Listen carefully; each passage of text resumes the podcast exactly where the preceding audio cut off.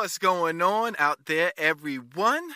Welcome to another episode of Your Support Group Podcast. Today, we are talking about little known black history facts. It is me, Kenny. Your girl Q. You know how we do. So let's go ahead and hit that intro and jump right on into it. Yes, yes, yes, yes, yes, yes, yes, yes, support group.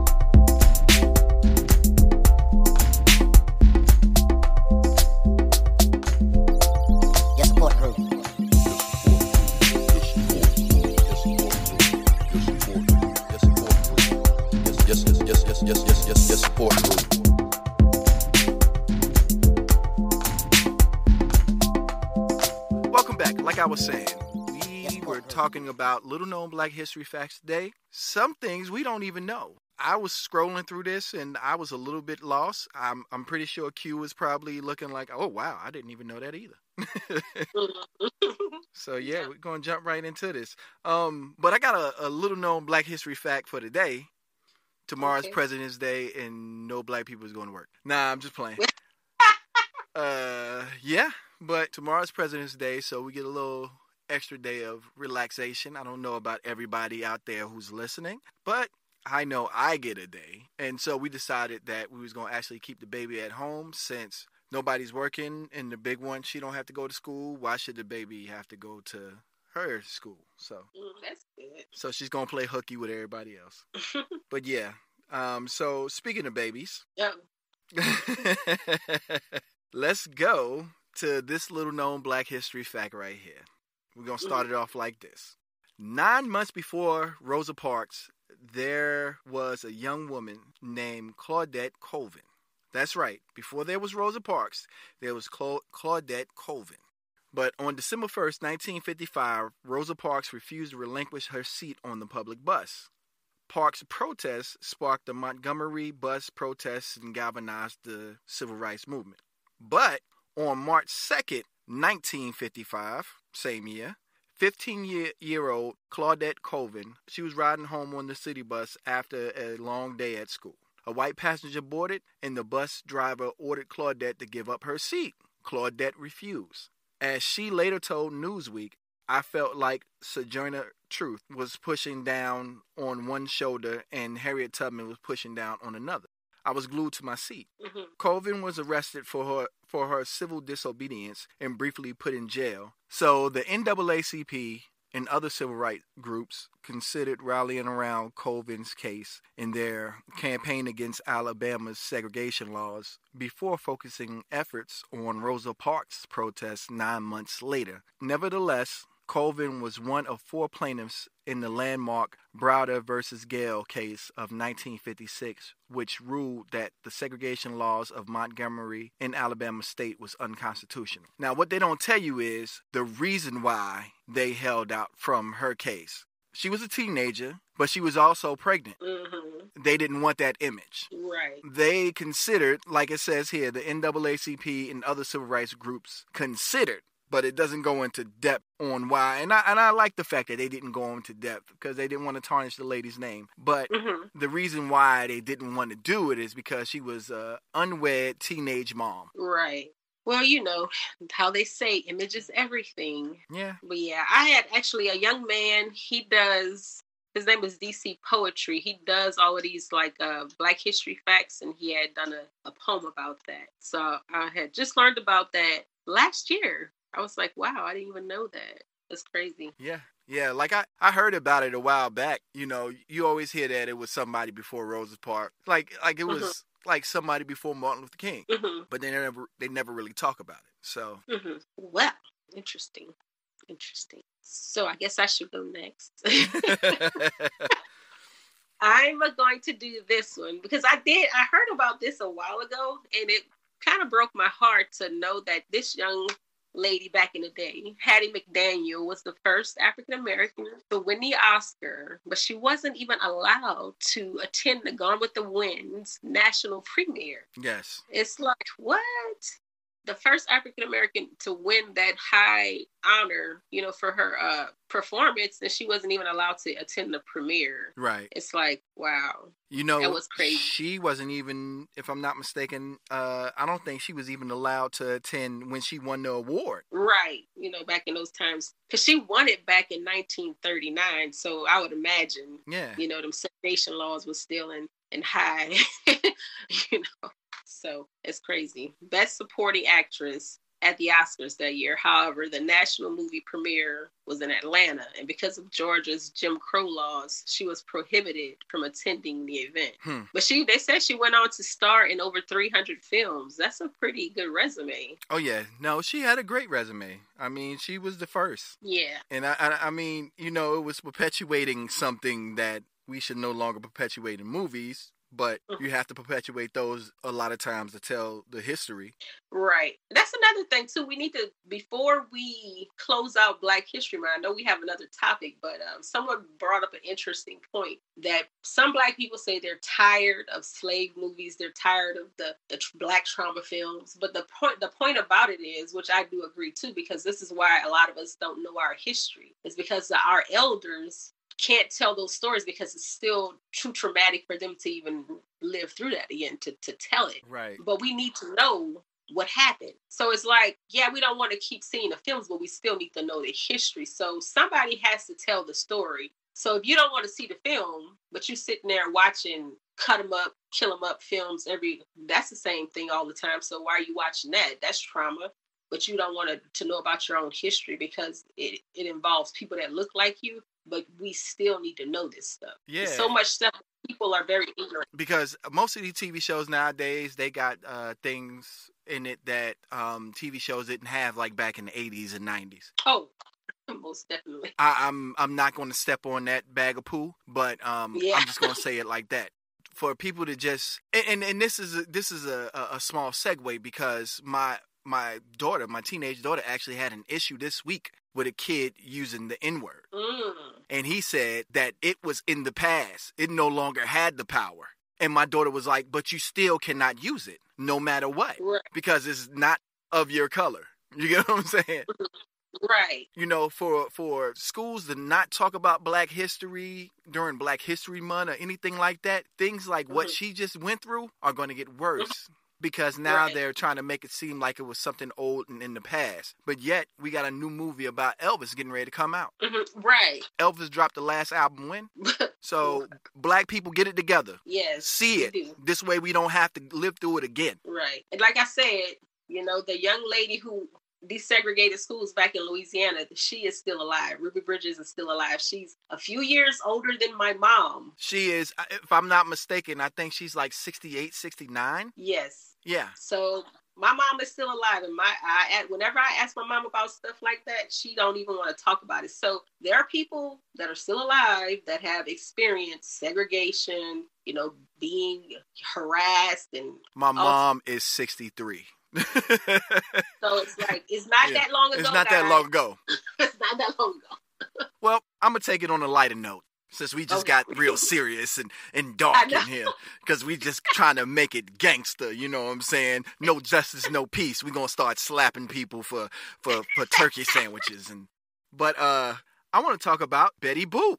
Did you Oh, know. Q, that Betty Boop was actually based on a black woman? I heard that, but I, I didn't know. Like, no, no. Although inspiration for Betty's for Betty Boop's image came directly from Helen Kane, a popular flapper and film star, Kane's own public persona was a direct rendition of Baby Esther, a stage Mhm. name for one Esther Jones, a black woman. In fact, when Kane sued Betty Boop's creator for stealing her voice and catchphrase, a recording of Baby Esther's performances provided that she couldn't claim the style was her own singular creation. Despite this Mm. case, Baby Esther fell into historical obscurity after the 1930s. And yes, if you see a picture of her, you see Betty Boop. Mhm, That's wild. Okay, so she copied this. They copied the character from the lady who copied that. That's why I said she was a bootleg of a bootleg. So, keeping with music, and I know we just went over music last week. So, we talked about rap. Let's go on to Sugar Hill Gang's Rapper's Delight.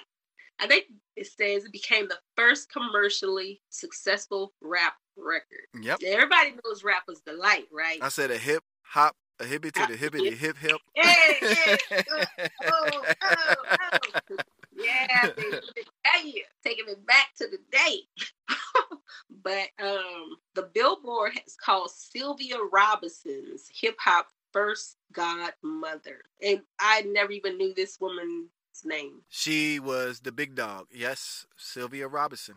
You you can actually hear her name mentioned in a bunch of old school songs. I think even like the R mentioned her in like one of his songs. Rakim. Okay. Did she have like a stage name, or did they actually call Nah, her it was just Sylvia Robinson. Wow, She was she was like the manager, like the boss of like hip hop back in those days. And she was pretty. I'm looking at this picture of her. I'm like, okay, sis was. Yeah, before Russell Simmons and Rick Rubin came along, there was Sylvia Robinson. We're gonna put some respect on her name. That's right. God of first hip hop. Boom. There we go. yep. So, did you know that Jackie Robinson actually had a brother? I didn't because they never talk about him. Yeah. I mean, I never But his brother was also an, an elite athlete as well. really. Did he play? What did he play? I'm going to blow your mind with this one. Mm. Jackie Robinson is the one remembered by history, but older brother Matthew Mack Robinson was an, an elite athlete as well. hmm At the 1936 Summer Olympics, when Jesse Owens obliterated the world record for the 200 meter dash, Mack also broke the previously held record since he won the silver medal to Owens' gold, coming in second by only 0.4 seconds. The elder Robinson name failed to make the same mark in history as his brother and his competitor, who was Jesse Owens. So he came in Wow. at silver, but he broke a record too. And a lot of people Mhm. don't even know that. That Jackie Robinson, number 42, So now we know. had a brother. The more you know, the more you grow. Since I'm a poet, we're going to talk about Miss Phyllis Wheatley. So, did you know Phyllis Wheatley was only 12 when she became the first female African American author published? Yes, I did know that she was Like young. 12 years old. I'm sitting here thinking, but- like, what was I even doing Yeah. at 12? I don't even think I started writing poems until I was in high school. So that was like 14, 15. But she was um, taken from her home in Africa when she was like seven Wow. or eight and sold to the Wheatley family in Boston. And as you know, they taught her to uh, read and write and uh, encouraged her to write poetry. And, you know, then they realized she had a great talent for it. And then she published her first poem in 1773. We weren't even thought of at the time. Everybody knows about LGBTQ plus rights nowadays. It's a lot of things that uh, the Civil Rights Bill afforded. The Civil Rights Bill for black people afforded and gave the capabilities for, or was the groundwork or the foundation for hmm the bills for the LGBTQ community. But did you know of a guy named Bayard Rustin? No, uh, I'm sitting there like, no. Okay, well, Bayard was an openly gay black man who acted as a key advisor for Reverend Dr. Martin Luther King Jr. In fact, he educated King on nonviolent civil resistance resistance tactics, which he learned Mhm. from a trip to India in 1948.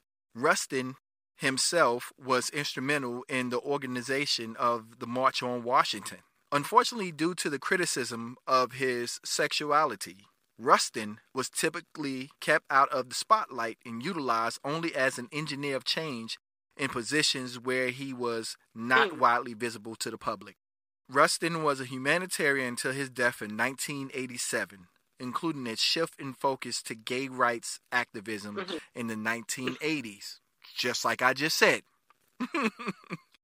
like others on this list, he was awarded the Medal of Freedom in 2013, and in 2020, California Governor Gavin Newsom pardoned Rustin's Rustin's 1953 arrest, which stem from the criminalization of homosexuality. It was hard for me to say that Mhm. because it's hard for me to believe that you can go to jail for being gay.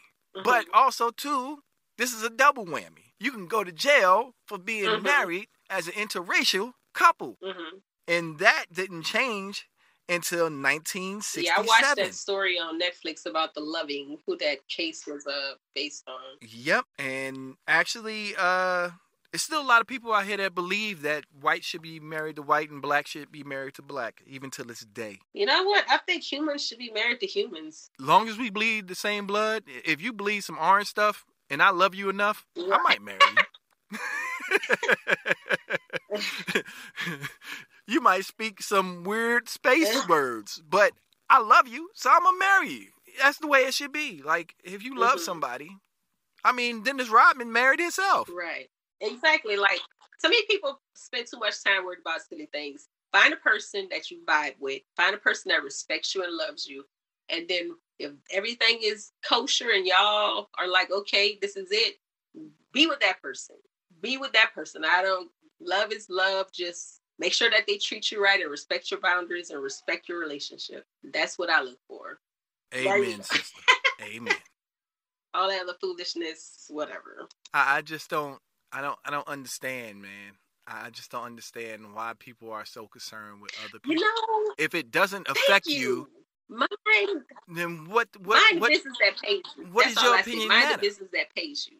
Mind the business that pays you. like in North Carolina, we got this thing called rubbernecking, right? hmm That's when you're on the highway and it's traffic for no freaking reason at all. hmm It's because it's an accident somewhere either on the far left or the far right side. And it's off of the road. It's not causing any issues. But they slow down to see the person or the people that's in the wreck. First of all, if you stand at me and I don't been in a wreck, I'm probably gonna give you the middle finger. Right. I'm sorry.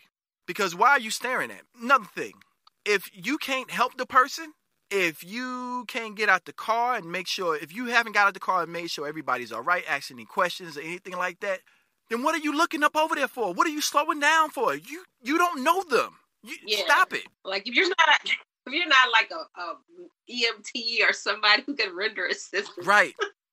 Right. And, and that's the that's the problem with this world. Like everybody's so concerned with everybody else. And this is leading to depression, feelings of grandeur or less than. hmm it, it's just craziness out here in this world. Most of that is attributed attributed to people always worried about other people. Like I always say, I get on social media enough to make it work for me, and then I get off. That's it. Exactly. So yeah. he went on a little bit of a tirade, but that's okay, guys. Ladies and gentlemen. yeah. um, let's do the last one for me will be Matthew Henson. And I actually had seen like a little um I don't know if it was Kevin Hart that did like a little he did it kind of in a little funny way. This man, he was a key member of the first successful expedition to the North Pole and made seven separate voyages to the Arctic. Like what? Black people do that? But yeah, he Look. we we everybody know we was the first explorers. Everybody know that. Come on, man. Come on. Come on. I gotta stop fronting. We had already probably been to the North Pole. Yeah, We just probably didn't call it North Pole. We probably call it Ufu Kufu. yeah, you know, we had our own name for it. ah, He he was he was a heck of a guy. mhm. I don't know if I could have did that, but like I said, this is his historical facts, not mine. Mhm. But it's a, it's a lot of people that didn't even know about this guy going to the North Pole Mhm. at all. Right. Like, yeah. Well, it, he did it so funny because it was like him and uh was the white guy, and the white guy said told him like, "Hold up, stay right there." And then the white guy landed. He walked up to the North Pole first, and he was like, "I did it." And the black guy was was like, "I was already there." He's like, "No, you weren't. I was here first. I was like, "Oh my Mhm. god." so silly. But they just, you know, just kind of put some humor to it. Kind of like how sometimes we have to take the back seat to allow other people to take the, the forefront because if we say we did it first or we get the credit, then nobody will, you know, yeah, you know how it is. yeah, yeah, yeah. But the fact that he made seven separate voyages, Mhm. Yeah, he even went there one time, and everybody in his crew died except for him. right. Yeah, What was that like? right. Like you come, like you go, like back in those. I mean, we we talking about the early 1900s. hmm You the only black dude in the crew. You come back, you like, damn, I know they're gonna be looking at me funny, but uh, all the white people died, cuz. right. Uh, All the white people died. I know. I told them, look, I told them to cut open the whale and eat the whale, hmm and so they died. And then he ate them. Nah, I'm just playing.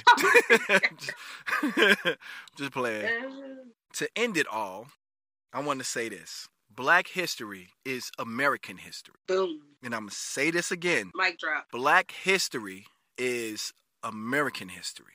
And if we're not going to teach black history in American history, then I don't want to hear nothing about the French Revolution. Thank you. I don't want to hear nothing about the Spanish Inquisition. hmm I don't want to hear nothing about no kings, no queens, nobody royal from any branch of British incest family from Portugal with the long chin. I don't want to hear about none of that.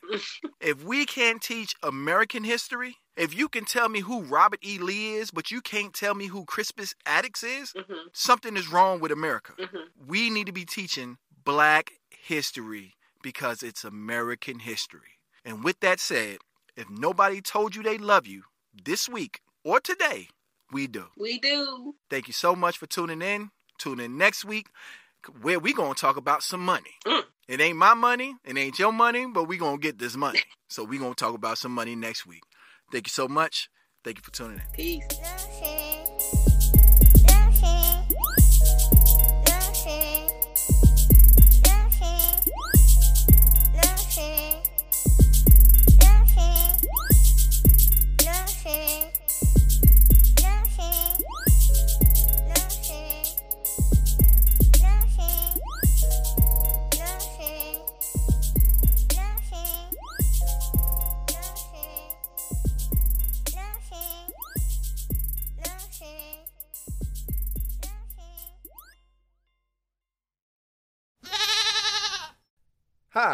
I'm Kenneth, and this is your support group. Thanks for tuning in.